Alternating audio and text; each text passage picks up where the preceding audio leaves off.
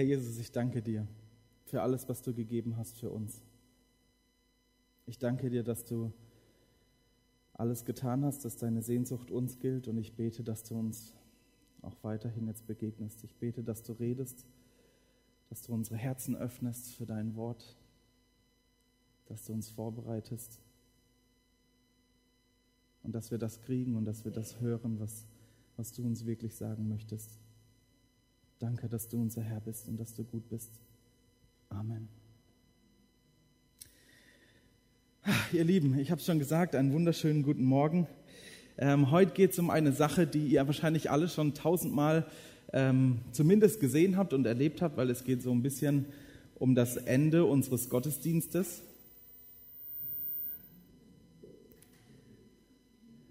Mach mal einfach die Höhen ein bisschen raus. Dann lispel ich auch nicht so stark. Also es, gibt, es geht um was, was ihr schon tausendmal gesehen habt und äh, miterlebt habt. Es geht nämlich um das Ende unseres Gottesdienstes. Es geht nämlich um den Segen. Ähm, da habt ihr alle schon tausendmal mitgekriegt und ihr wisst alle, um was es geht. Im Alten Testament, ähm, wenn man da von Segen redet, dann geht es eigentlich um eine ganz spezielle oder um ein paar ganz spezielle Sachen. Und ich habe überlegt, ähm, der ein oder andere mag das vielleicht noch kennen. Leute, die ungefähr so alt sind wie ich oder älter mögen diese Werbung vielleicht noch kennen. Es soll eine einschlägige Sparkassenwerbung sein. Und ich habe gedacht, die beschreibt eigentlich total gut, was Segen im Alten Testament bedeutet, ähm, wenn wir das auf die heutige Zeit Nein, übertragen würden.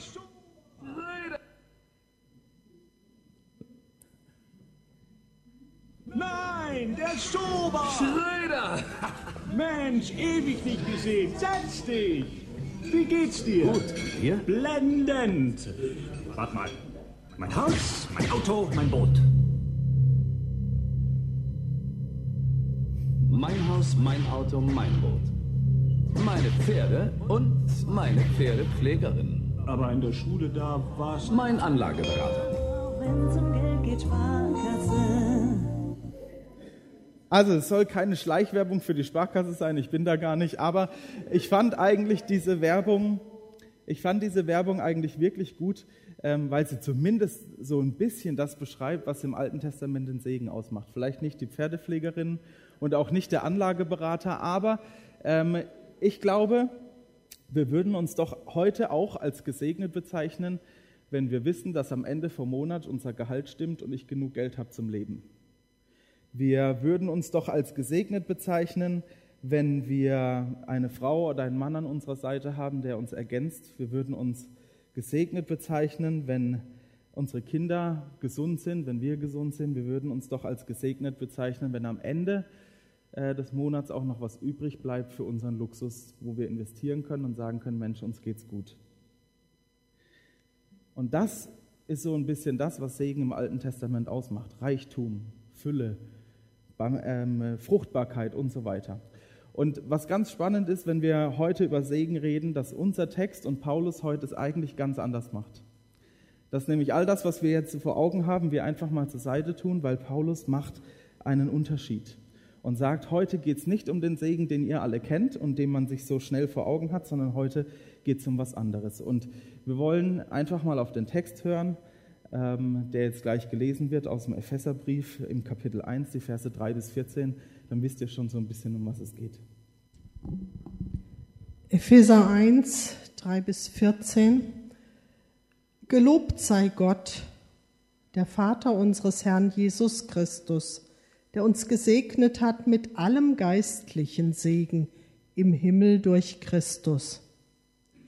Denn in ihm hat er uns erwählt, ehe der Welt Grund gelegt war dass wir heilig und untadelig vor ihm sein sollten.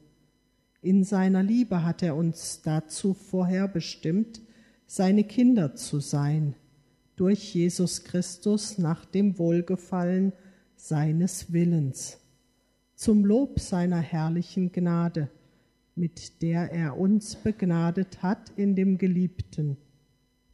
In ihm haben wir die Erlösung durch sein Blut, die Vergebung der Sünden nach dem Reichtum seiner Gnade, die er uns reichlich hat widerfahren lassen in aller Weisheit und Klugheit.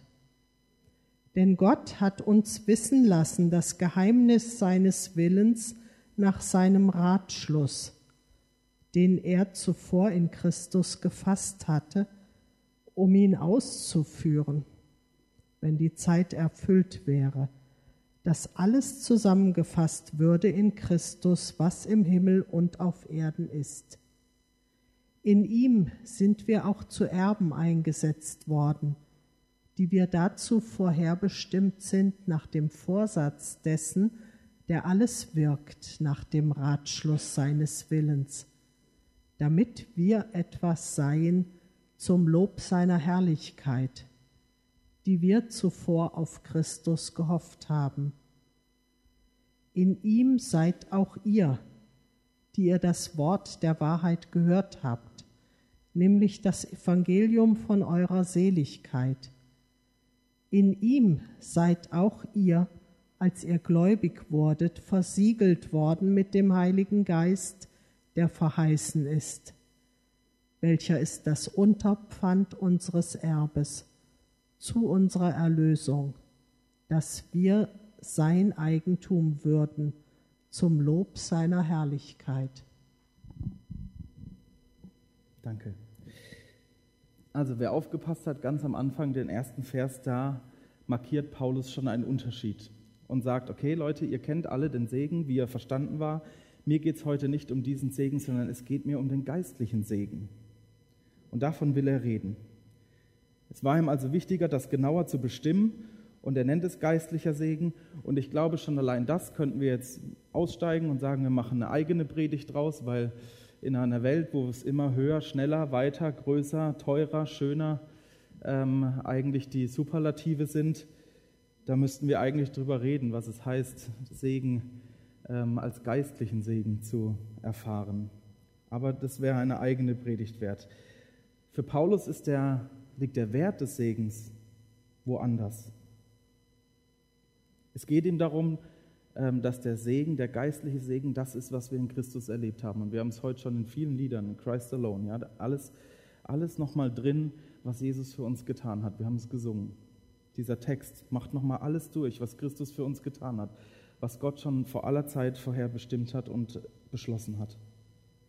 Und das ist das, was Paulus vor Augen hat, wenn er redet von geistlichem Segen. Und das wiederum kennen wir doch eigentlich aus dem FF. Also wenn unsere Kinder jetzt gerade unten im Kindergottesdienst sind, dann wird es so sein, ähm, dass sie auch heute wieder eine gute, eine gute Botschaft von Jesus mitkriegen.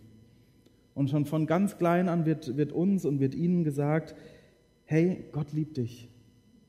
Wenn du an Jesus glaubst, sind dir deine Sünden vergeben und du hast das ewige Leben. Du bist gut, du bist erdacht, du bist gemacht. Gott hat sich was gedacht, als er dich geschaffen hat. Und ich glaube, sowohl die Kinder mittlerweile als auch ihr, wir haben es schon so oft gehört. Und es ist so oft Teil dieser Verkündigung, weil es das zentrale Thema auch ist des Evangeliums. Und trotzdem, interessanterweise, ist die letzten Jahre so, dass obwohl wir das so oft schon gehört haben und obwohl wir so oft davon geredet haben und obwohl wir das so oft verkündigen, dass eher es immer mehr Menschen werden statt weniger. Und ich sage das gleich mal, es ist nicht nur die Jungen, also es ist alt wie jung, ähm, die kommen und die immer mehr werden und sagen, ja, Basti, das habe ich alles gehört. Das weiß ich auch alles. Das ist alles richtig und gut, aber in meinem Leben spüre ich davon gar nichts. Das verändert mein Leben nicht.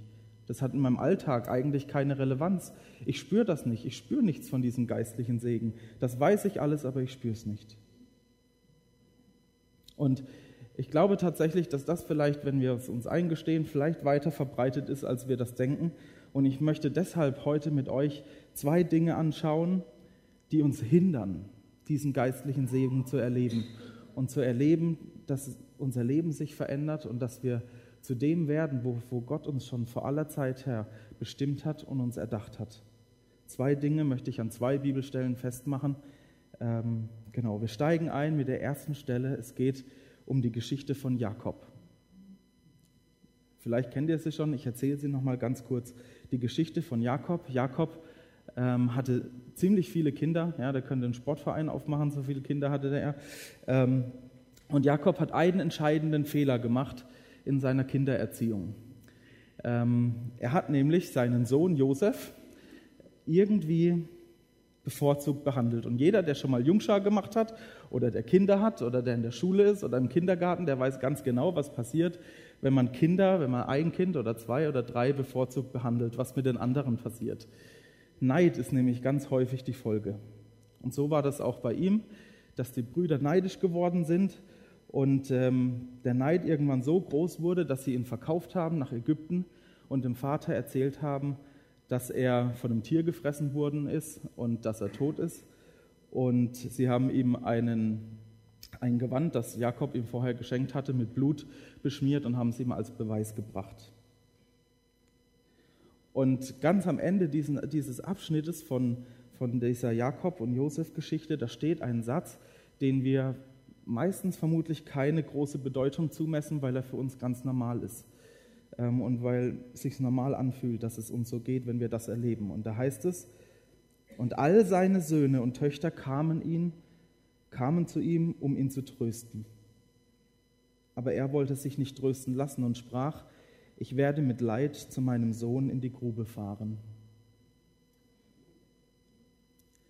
Wir wissen, dass die Geschichte ein bisschen anders ausgeht. Josef ist gar nicht tot, sondern verkauft und sie sehen sich auch später wieder.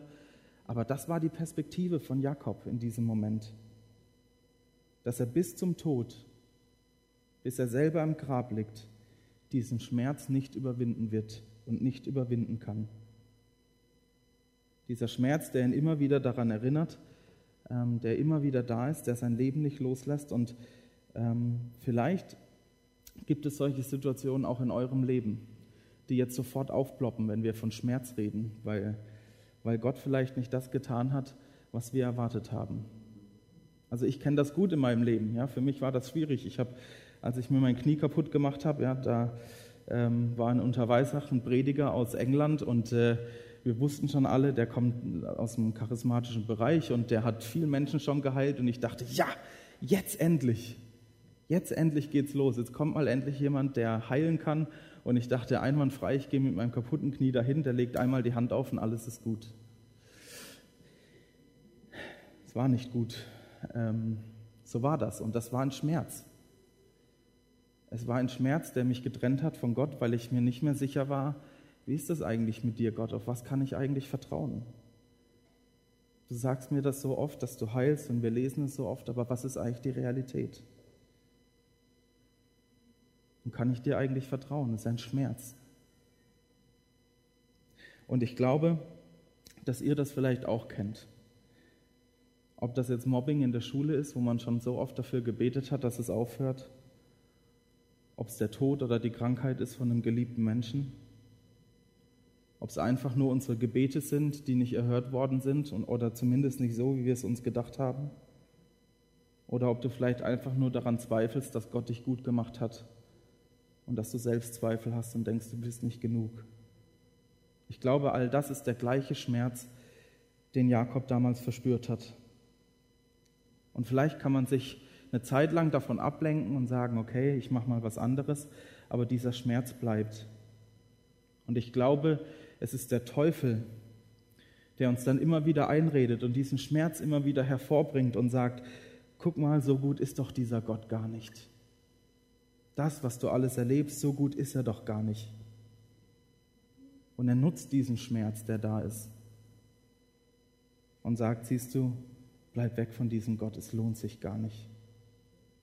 Vielleicht findet ihr euch wieder in solchen Situationen. Die zweite Bibelstelle, die ich mit euch angucken will, haben wir in den letzten Wochen schon oft gehört, deshalb nur ganz kurz. Es ist die Geschichte von Petrus.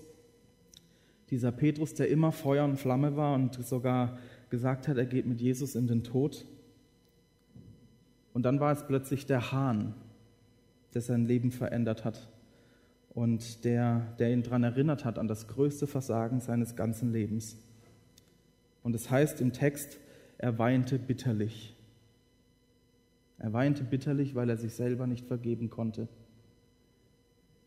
Weil er nicht sagen konnte, okay, ich vergebe mir. Und ich habe gedacht, vielleicht ist auch das eine Situation, die er kennt. Dass man irgendwann im Leben mal so einen Bock geschossen hat dass man sich nicht vergeben kann. Ich kenne solche Situationen aus meinem Leben, wo man, am Spiegel vorbeiläuft und denkt, um Himmels willen, guck lieber nicht rein, weil eigentlich ist da nur Versagen und Scham und man will gar nicht mehr reinschauen. Und es gibt auch Leute hier aus der Gemeinde, ich hatte gerade ein Gespräch, wo jemand bitterlich geweint hat darüber, dass er seine Schuld nicht zurücklassen kann. Und dass man immer und immer wieder daran erinnert wird, an das, was man nicht schafft. Und jeder Anlauf, den man neu tut, sein, es besser zu machen und richtig zu machen. Und jedes Mal, wenn man scheitert, wird es so, dass es noch mehr dazu beiträgt, dass wir uns schlechter fühlen. Und wenn man dann schon ganz unten ist und wenn man schon sich selber nicht vergeben kann, dann, dann kommt auch noch der Teufel und sagt, ja siehst du, du hast es wieder nicht geschafft. Du hast es wieder nicht hingekriegt. Hast du nicht gestern noch das und das gemacht, was du letztes Mal gesagt hast, du machst es nie wieder?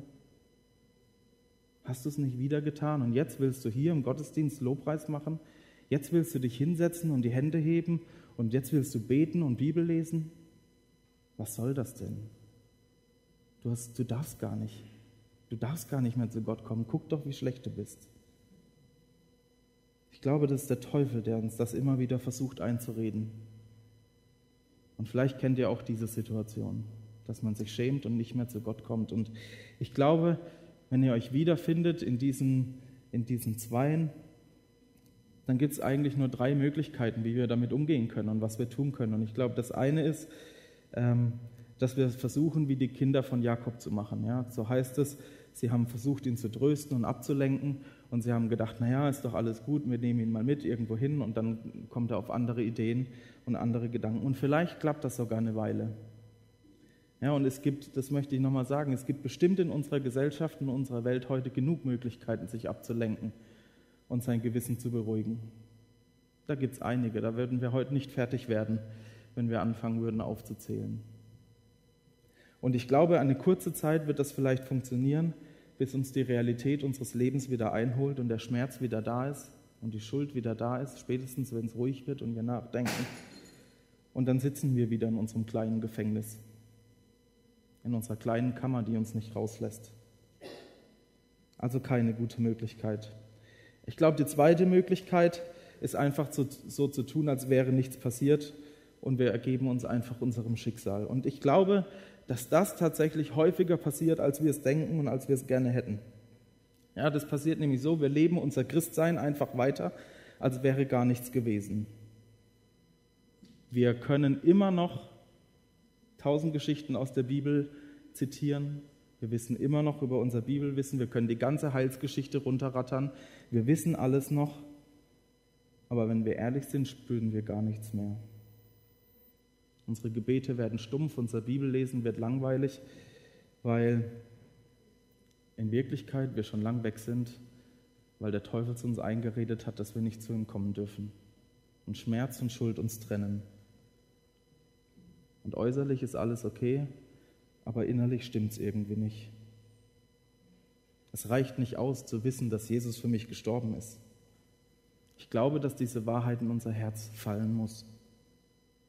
Weil nur da, wo es in unser Herz fällt, in unser Lebensmittelpunkt, die Liebe Gottes tatsächlich auch was verändern kann und uns wirklich rausholen kann aus dem Gefängnis und aus diesem Käfig, in dem wir uns wiederfinden.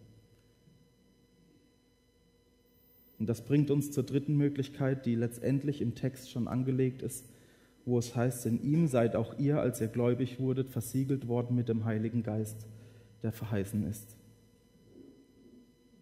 Ich glaube, darum geht es ich glaube, der Heilige Geist kann all das bewirken, was wir uns selber nicht geben können.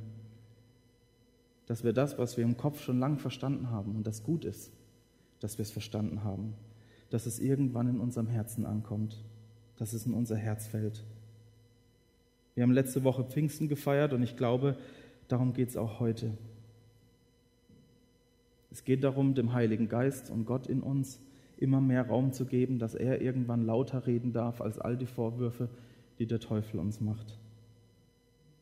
Das heißt, heute nochmal ganz bewusst Gott, dem Heiligen Geist, Jesus, Raum zu geben, in unserem Leben zu wirken. Das heißt, und das ist nicht leicht, aber es heißt dran zu bleiben, wenn ich es gar nicht spüre. Es heißt zu beten, obwohl ich denke, ich darf nicht beten. Aber sich weiter dessen auszusetzen, was Gottes ist und in seine Gegenwart zu kommen. Es heißt, an ihm dran zu bleiben. Es heißt, offen zu sein für sein Wirken. Es heißt, mutig zu sein, die Schritte zu gehen, die Gott uns vorgeht. Und ich glaube, der Heilige Geist in ihm und er in uns, in ihm liegt die Kraft, dass wirklich Lebensveränderung passieren kann, dass sich was verändern kann, dass diese Wahrheit in unser Herz fällt und wir endlich zu dem werden können, was Gott schon lange vorherbestimmt hat, nämlich Kinder Gottes, die mit, mit all dem, was sie ausmacht, leben für ihn und zum Lob seiner Herrlichkeit. Ich glaube, wo, wir, wo, wo er wirklich in unser Herz kommt, da werden wir heil an unserer Seele. Und ich glaube, da, wo wir heil werden und wo der Heilige Geist oder wo Gott uns verändert, da werden wir immer mehr zu dem, was er sich gedacht hat. Zu Kinder Gottes, die ihm Ehre machen, die zum Lob seiner Herrlichkeit leben. Und deshalb soll das heute die Einladung sein, Pfingsten nicht so schnell aus dem Gedächtnis zu verbannen, sondern mitzunehmen. Sigi hat es gesagt, Trinitatis. Es geht darum, wie verändert sich eigentlich unser Leben? Wie geht es eigentlich weiter?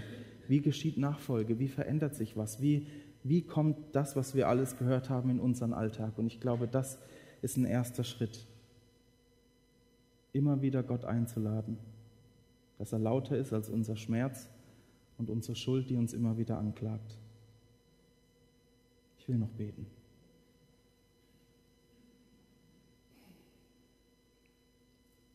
Jesus, ich will dir klagen für alles Schwere, das gerade auch da ist für all die Momente und Situationen, die jedem Einzelnen gerade eingefallen sind.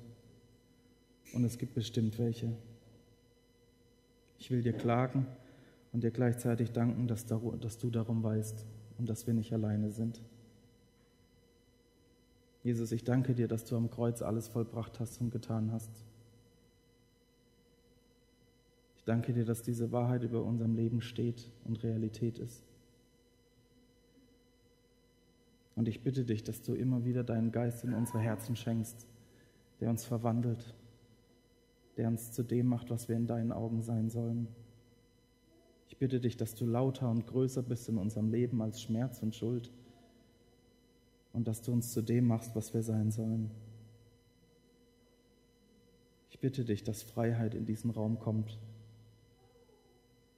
dass Heilung in diesen Raum kommt mit dir bete, dass du unsere Herzen berührst und sie erfüllst. Danke, dass in dir Leben ist.